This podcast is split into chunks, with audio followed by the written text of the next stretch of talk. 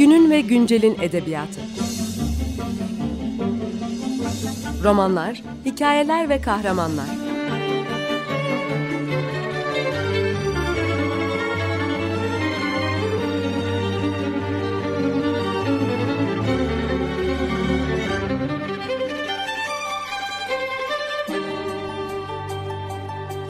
Hazırlayan ve sunan Seval Şahin.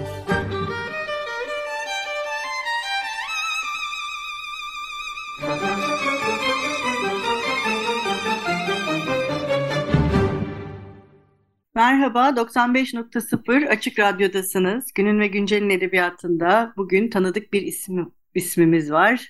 Sevgili Nedret Hoca, Nedret Öztokat Kılıçeri. Hoş geldiniz hocam. Merhaba, hoş bulduk. Nedret Hoca'yı dinleyicilerimiz, özellikle Açık Radyo dinleyicileri yakından tanıyor. Nedret Hoca ile birlikte geçen yıl biz bir 100. ölüm yıl dönümü anısına Proust'un 100. ölüm yıl dönümü için bir özel Proust programı yapmıştık. Dinleyicilerimiz bunu Açık Radyo'nun web sayfasından ve podcast kanallarından dinleyebilirler. Kayıp Zamanı Yakalamak adı. Ayrıca hoca daha önce programımıza birçok kez konuk oldu ve Fransız edebiyatının önemli metinlerini, yazarlarını onunla konuştuk. Bugün de yine Fransız şiirinin ve belki dünya şiirinin, değil mi, sadece Fransız şiirinin değil, dünya şiirinin de önemli figürlerinden birisini, Stéphane Mallarmé'yi konuşacağız.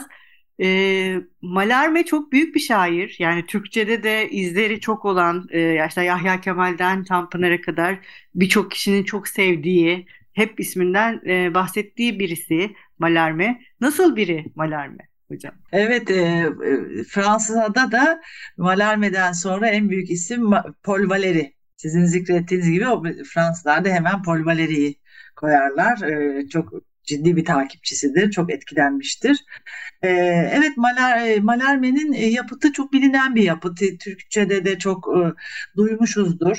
Mesela ilk yapıtına şöyle gidelim. Bir Kır Tanrısının Öğleden Sonrası, değil mi? 1865-76 arasında yazıyor bunu. Sonra Edgar Poe'nun Mezarı'nı yazıyor. Parantez içinde belirteyim, Baudelaire ikisi Poe çevirmeni aynı zamanda. Fransızlar onların metinleriyle tanışırlar. Sonra şiirlerini 1887'de ilk kez basıyor, topluyor bir kitap halinde. Artık yavaş yavaş deneysel tarz dikkat çekiyor. Çünkü en başında biraz Parnas şiirinin etkisi var. Sonra Baudelaire şiirinin etkisi var. Sonra da kendi çizgisini aramaya koyulacaktır. Bu deneysel şiirler arasında Sekiz Heceli meşhur X'li sone diyorum ben ona. Sone Anix da vardır. Artık tek, saf ve mutlak bir şiir yazma hevesi iyice belirginleşir. 1870'lerde yazdığı İgitur ou la folie d'Elmenon ya da İgitur ya da Elmenon'un deliliğini ise yayınlamaz. Bu metafizik bir masaldır. Şiirsel dille yazılır. Daha sonra ölümünden sonra yayımlanır. 1897'de kült şiiri Bir Zar Atımı asla ortadan kaldırmayacak rastlantıyı. Bu modern şiirin belki en bilinen örneğini yazar 1897'de. Çeşitli şiirsel metinler ve yazılardan oluşan divagasyonlar 1897'de yazılır ve tam ölmeden önce yayımlanır. Ölene kadar da ilk önce tragedya olarak tasarladığı, sonra da uzun bir şiire dönüşen Herodiyat ya da Türkçe adıyla Hirodiyas'a emek verdiğini biliyoruz. Bu yapıtı çok bilinen bir yapıt. Yani Türkçe'ye çevirisi az da olsa yapıtıyla tanınır Mallarmé. Yani onunla ilgili yeni bir şey söylemeye gerek yok. Gerçekten yapıtı çok iyi bilinir. Şimdi Türkçe'de tabii sıkıntı bunların çevirinin olmaması. Zaten bazı şiirlerinin çevirme güçlüğü, çevirilenmesi. Ama iki önemli kaynaktan bahsetmek istiyorum meraklısı için. Bir tanesi bir Stéphane Mallarmé kitabı. Bunu da sevinçle paylaşırken biraz sevincimi de mazur görün. 90'lı yıllarda öğrencim olan ve üretkenliğini her zaman takip ettiğim, mutlulukla izlediğim Ömer Aygün'ün hazırladığı bir Stéphane Mallarmé kitabı var. Bu önce Yapı Kredi'de yayınlanmıştı. Şimdi edebi şeylere gelmiş anladığım kadarıyla. 2015 baskısını ben buldum. Hem hayatı üzerine hem şiir anlayışı üzerine hem de çevirileri var. Çeşitli kitaplarından, şiir kitaplarından çeviriler var. Çok önemli bir kaynak. Diğer Türkçedeki kaynakta edebiyat okurluğunda bir hoca olarak gördüğüm sevgili Enis Batur'un Ön Kudö'de bir zaratımının Türkçesini söylemiş, Türkçe gibi de yazmış. Ön Kudö'de bir acayip şiir başlıklı kitabı. Bu da 2022'de Epona'dan çıkmış. Burada yine Mallarmé'nin şair duruşu, yaratımının müzikle ilişkisi, şiirsel arayışı ve bir zar atma atımına nazireyle Enis Batur'un kaleminden çıkmış. 2017-19 arasında yazmış olduğu şiir, Müllekeli şiiri kitapta yer alıyor. Bu iki kaynaktan da rahat insan yararlanabiliyor. Çünkü dediğim gibi hem Türkçe'ye çevirmesi zor şiirlerin hem de üzerine çok fazla şey var Fransa'da. Bunlar birazcık toparlayarak bize güzel, sağlıklı bir kaynak oluşturuyor. Şimdi Stéphane Mallarmé yüzyılın tam ortasında doğuyor, sonunda da ölüyor. 1848-1898 arasında yerleşen bir dönem.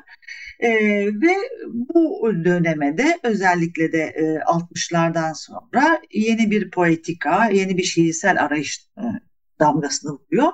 Ve Fransız edebiyatının şiirini bu 20. yüzyıla açarak diyebiliriz, ömrü sonlanıyor.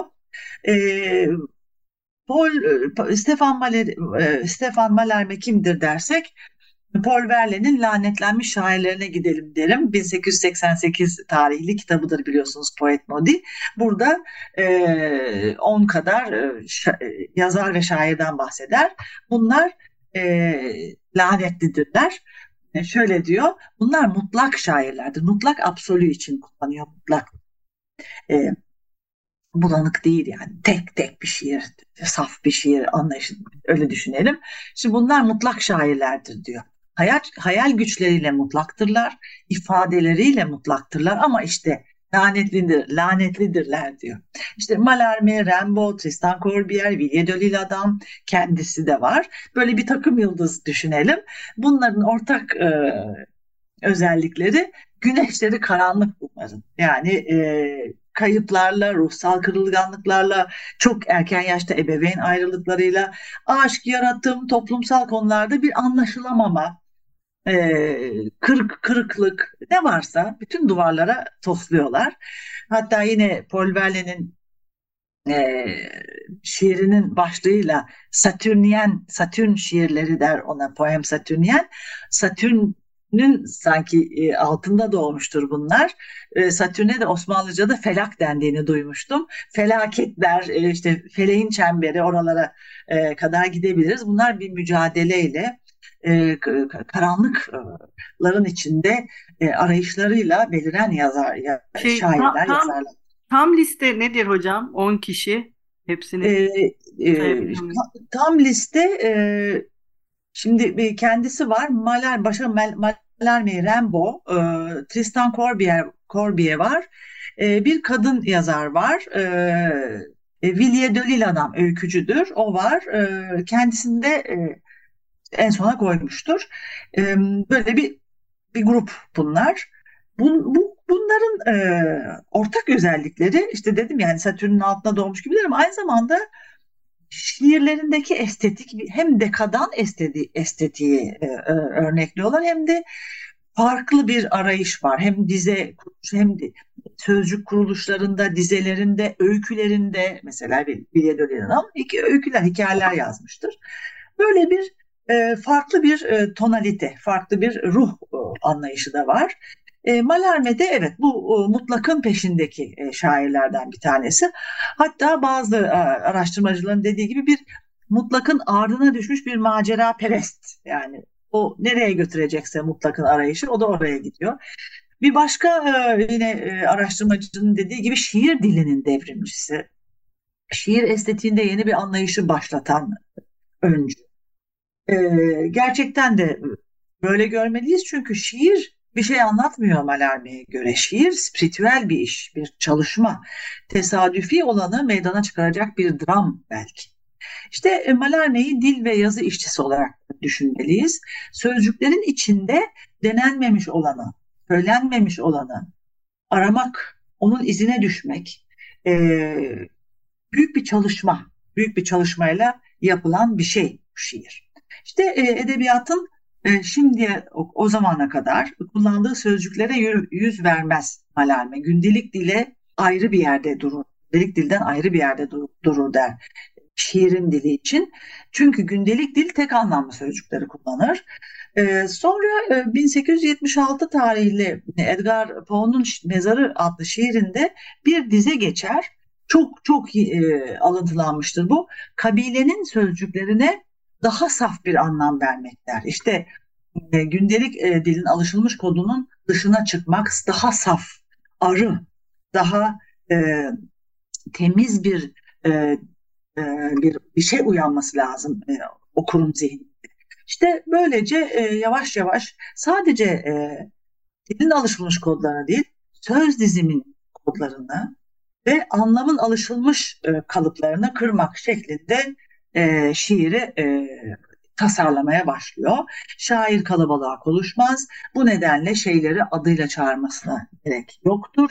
Ve böylece şair sözün birebir gerçeklikle bağını çözer.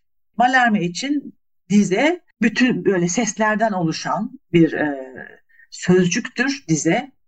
Birçok sesten bir araya getirir, meydana gelir ve işte bu dizede gördüğümüz sözcük ise yepyenidir. Gündelik dilin yabancısı yeni bir şey meydana gelir. Dize, şairin dediği gibi sözün artık tek başınalığı değildir. Artık orada zihinde bir şeyler başlayacak okuyucu için. Ve dize, o da çok sevdiğim bir şeydir, terimlere yerleşmiş tesadüfü yok sayar. Artık anlam ve sese dalıp çıkar dize. Orada olanaklılıklara bizi götürür. Bir sözcükte asla duymadığımız bir etkiyi yaratır. Bildiğimiz bir sözcüktür ama bu bildiğim sözcük değil, bu bildiğim yelpaze değil, bu bildiğim ametist değil dedirtir okura. Orada artık işte o daha saf bir anlam katma çabasına gidiyoruz, çabasını görüyoruz. Mesela ben bir çiçek dediğim zaman bir buketin içinde olmayan çiçeği, noksanı düşündürmektir der şiir için. O da yine çok bildiğimiz bir alıntısıdır. Ben isterseniz bir ara verelim. Bir ara verelim hocam. Ne çalalım? Hafiften girdik müziğe. İlk yapıtlarından Bir Kır Tanrısı'nın Öğleden Sonrasını 1865 ve 76 arasında yazmıştı. 100 yılın sonunda 1892-94 arasında da Claude Debussy bunu bir prelüt à l'après-midi d'un fond olarak bestelemiştir. Bugün dinleyicilerimiz de onu paylaşabilir. Peki. Merhaba, 95.0 Açık Radyo'dasınız. Günün ve Güncel'in edebiyatında ben Seval Şahin, Nedret Öztokat Kılıçeri ile birlikte bugün Stéphane Mallarmé'yi konuşuyoruz. Programımızın ilk kısmında Mallarmé'nin Fransız edebiyatındaki yerinden ve şiirinin öneminden bahsetmiştik ve tam da buradan devam edeceğiz aslında. Şiirde bir kırılma olduğunu söylemiştiniz Mallarmé'nin hocam. Oradan mı devam edelim? Evet, şiirde kırılma noktası doğru, kendisi de bunu dile getiriyor. Özellikle serbest dizeye geçişte, zaten şimdi bir zar atımına da birazdan değineceğiz. Bir zar atımı olsun ya da bir metninde geçen dize krizi, kriz düver diye bir şeysi vardır, tamlaması vardır. Dize nasıl krize girer? Bir bunalım var dilde, şiirsel dilde bir bunalım var. Buna dikkat çekiyor ve bu dize krizi sözüyle de meşrulaştırıyor bu bunalımı. Sonra yine divagasyonlarda, yazılarında da dizeye dokunuldu diyor Mallarmé. Şimdi burada şiirin kurucu öğesi olan birimi, yine Enis Batur'un dediği gibi şairin bakışı tabii daha farklı, ondan alıntılayayım. Şiirin kurucu öğesi olan birimi, yani dizeyi, dizenin kimliğini değişime uğratması olarak düşünelim. Dizenin değişime uğraması, dizenin kimliği değişime uğruyor ve bu da bir başlangıç eşiğidir diyor Enis Batur adına andığı kitapta. Mallarmé'ye bir gün bir gazeteci, Millet Meclisi önünde bir patlama oluyor, onunla ilgili ne düşünüyorsunuz? Mallarmé de diyor ki Ben kitaptan başka bir bomba bilmem diyor. Yani bir bomba olacaksa bu ancak bir kitapla yapılacak bir şeydir diyor. Bu önermeyi Enis Batur da çok önemsemiş, anmış kitapta. Ve şöyle diyor, dize krizi metni aslında Mallarmé'nin belki de modern şiirin kırılma noktasına ilişkin ilk önemli bombasıdır. O da bombayı sevmiş tabii, şairlerin düşünceleri birbirine yakın, birbirlerini çok daha iyi anladıklarını düşünüyorum. Evet, burada bir metafor olarak büyük bir değişim, büyük bir değişiklik düşünmeliyiz biz. Metafor kullanılmış ama hakikaten büyük bir sorgulama var orada. Şimdi Mallarmé'nin şiir diline ait sorgulamasını da sadece şiirle düşünmeyelim, şiir dilinde düşünmeyelim. O dönemde müzikte arayışlar, resimde arayışlar, hatta edebiyat kamusunda da arayışlar var. Yeni türler, yeni türlere açılması söz konusu edebiyatın. Böyle bir arayış dönemi var. Evet, bu dönemde de dizeye dokunuldu. Mallarmé'nin dediği gibi. Yani dizenin, ben oradan ne anlıyorum Mallarmé'yi okuyan bir okur olarak, dizenin esnetilmesi, sentaksın farklı kurgulanması, gramerin, hatta sentaks içindeki dil bilgisel birimlerin yerlerinin hatta değiştirilmesi. Şu demin dinlediğimiz parçada bir Kır Tanrısı'nın ilk dizesinde şu su perileri, onları ölümsüz kılmak istiyorlar. Orada onlar tamlaması, tümleci aradadır. Araya koymuştur. Fiilin önüne getirmiştir. Normalde fiil yeri başka olması gerekirken mesela. Yani biz hep kurcalar. Dolayısıyla böyle bir yeni bir arayışta biz şiir dünyanın gidişatında farklı bir algıyla karşı karşıyayız. Bu dizeye dokunuldu önerse bu eşiği nerede buluyoruz? 1895. Artık bakın iyice 20. yüzyıla yaklaştık. Müzik ve edebiyat diye bir konferans veriliyor ve orada bu cümleyi kullanıyor. Bu bir teşhis, bu bir saptama. Artık şeylerin üzerindeki örtüleri çekip almak. Özellikle şiirdeki bu anlamsal anlamın sınırsızlığını hissettirmek okura. Şiir dilinin zengin olanaklılıklar alanından oluştuğunu, şiir dilinin bir potansiyeliteler kapsadığını düşünmek.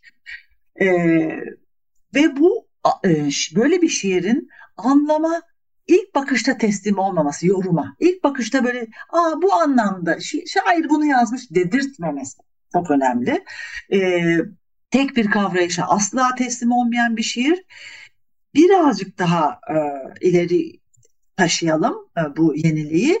Batur'un da dediği gibi ritmik olasılıkların, şiirdeki ritmik olasılıkların dize çerçevesinde artık tükendiği, dolayısıyla aritmik bir yapıya geçme ihtiyacı olarak da görmek, ritmik kaygıların terk edilmesi anlamında da görmek gerekir. Evet, dizeye dokunuldu. Hem anlamsal olarak, hem ritim olarak, hem sentaksıyla, dil bilgisiyle, söz dizimiyle büyük bir değişimin diye getirildiğini görüyoruz. Evet, sembolist şiir dille farklı bir ilişki kurar. Dilin olanaklarını sonuna kadar kullanarak mutlak olanı, hakikati, da yine büyük harfle bunlar, mutlak, hakikat, saf, güzel olanın bir ifadesidir şiir. O zaman sözcük gerçek varlığı dış anlamından önce kendi ezgiselliği içinde, o melodik yapısıyla, kendi hatta yarattığı prozodiyle yeni bir şiir dili kuracaktır. Bunu da özellikle zar atımı, bir zar atımında çok net görüyoruz. Bir zar atımını bazı felsefeciler, yazarlar enstrümanların müziğinden zihnin müziğine geçmek olarak görüyor. Mallarmé bunu amaçlamıştır diyorlar ve aynı zamanda hem işitsel olarak hem de görsel olarak, biliyorsunuz, metin yan yana dizilmiş cümlelerden oluşur. Bu arada hemen küçük bir parantez açayım. Felsefeciler Mallarmé'yi çok sevmişlerdir. Onları da analım yeri gelmişken. Savaş sonrası felsefeciler Alain Badiou, Jacques Rancière, Jacques Derrida, Gilles Deleuze, François Lyotard hep Mallarmé, özellikle de bu zar atımı şiiri üzerine yazmışlardır. Çok yakın zamanda da Quentin Meillassous'un bir kitabı çıktı. Şöyle diyor yazar, felsefeci, bu metafizik çalışan bir felsefe, bu alanda çalışıyor. Bu şiiri karar verilemezin, endesidabli, karar verilemezin şiiri olarak görmek görüyorum diyor. Çünkü bir bahis vardı yazar atımında. Öncesinde bilmediğim bir şey var. Ve bu aslında dünyanın tesadüfünün, şiirin koşullarının tesadüfüyle örtüşmesidir diyor. Tesadüf ve her tesadüfte olduğu gibi onun da içinde bir gereklilik, bir nesesite vardır diyor Meillassoux. Evet, ben Mallarmé'nin bu meşhur kült şiirinde son dizeyi çok önemserim. Şöyle biter: her düşünce bir zaratım. Ne kadar çağdaş, ne kadar yeni bir şey değil mi o dönem içinde, şimdi içinde. Evet, Mallarmé bu şiirle yepyeni bir şiir anlayışını örnekliyor ve üzerinde en çok düşünülen, yazılan şiirlerden bir tanesi oluyor. Kozmopolis dergisinde 1897'de yayınlanıyor. 19 sayfalık bir metin, sayfalar yan yana konuyor, şiir 2 sayfada okunuyor ve yazışmalarından da Mallarmé'nin bu şiirin yaratacağı etkilerine çok düşündüğünü okuyoruz ve hep zihninde bu bir takım yıldız oluşturma fikri var. Nitekim takım yıldız sözcüğü de son sayfada geçer. Bir takım yıldız gibi olsun sözcüğünü, cümlesini yakalarız ya da önermesini. Tipografik olanakları sonuna kadar kullanan bir şiirdir. Karakterler, farklı karakterler kullanılır ve en önemlisi boşluklar vardır. Okuma alanında boşluklar dolaşır. Buradaki artık bu boşluklar tipografik bir süs değildir. Bu bir oyundur. Sayfa alanını çağrışımlara açacak şekilde bir tür düzenlemeden bahsedebiliriz. Gözün hareketini devreye sokan, okumanın çizgiselliğini kıran bir oyun gibidir. Müzik ve edebiyat arasında yakınlığı da birbirine ilişkilendirmeyi de örnekleyen bir kompozisyon gibi düşünülebilir. Paul Valéry'ye yazdığı bir mektupta 1891'de yazdığında şöyle diyor: edebiyat yaratımını üst düzey bir senfoniye taşımak istediğini, ona ulaşmak istediğini söylüyor ve bu da onun gerçekleştirmiş olduğu tek ve uzun cümleden bir tek şiir, bir dizeden bir şiiri oluşturma deneyi ve sonucudur. Çok hoşuma giden bir şey söyleyeyim bununla ilgili, şiiri kapatalım. Sona da geldik. Dizeyi kuşatan ben diyor sözcükleri kağıt üzerinde dağıtıyorum diyor. Ölçüyü bozmuyorum diyor. Şiirin yüzeyine ölçüyü dağıtıyorum diyor. Böyle saçmak kelimeleri, sözcükleri saçmak gibi düşünürsek müthiş yenilikçi, kendi hareketini içinde barındıran bir şiirdir, bir zaratım. Evet, çok teşekkür ederiz. Çok sağ olun. Her zamanki gibi çok şahane bir program oldu. Eminim dinleyicilerimiz de böyle bir zar atımını okumak için heyecanlanırlar diye düşünüyorum. Evet, çevirisi de üstelik var. Ömer Aygün'ün çevirisiyle bu Stéphane Mallarmé kitabında bulabilirler. Evet. Enis Batur'un kitabında da, Enis Batur'un versiyonunu da okuyabilirler bu arada. Çok çok zengin okumalar bunlar. Evet, zaten bu tür modernist şairlerin farklı şairlerden ya da farklı kişilerden çevirilerin okunması da daha doğru geliyor bana. Çünkü her birinde bize asıl olana ulaşmak için bir ilham, başka bir ilham alıyormuşuz gibi geliyor açıkçası. Ben Fransızcasına bakmıştım ve Fransızca bilmiyorum ama seslerin kullanılışını fark edebiliyor insan. Mesela o ölçü dediği şeyi anlayabiliyorsunuz. Çünkü resim gibi de görünüyor şiir bir taraftan. Yani evet, görselliği var. Evet. Görselliği de var Mallarmé'nin. Çok teşekkürler hocam. Çok sağ olun. Ben teşekkür ederim. Sağ olun.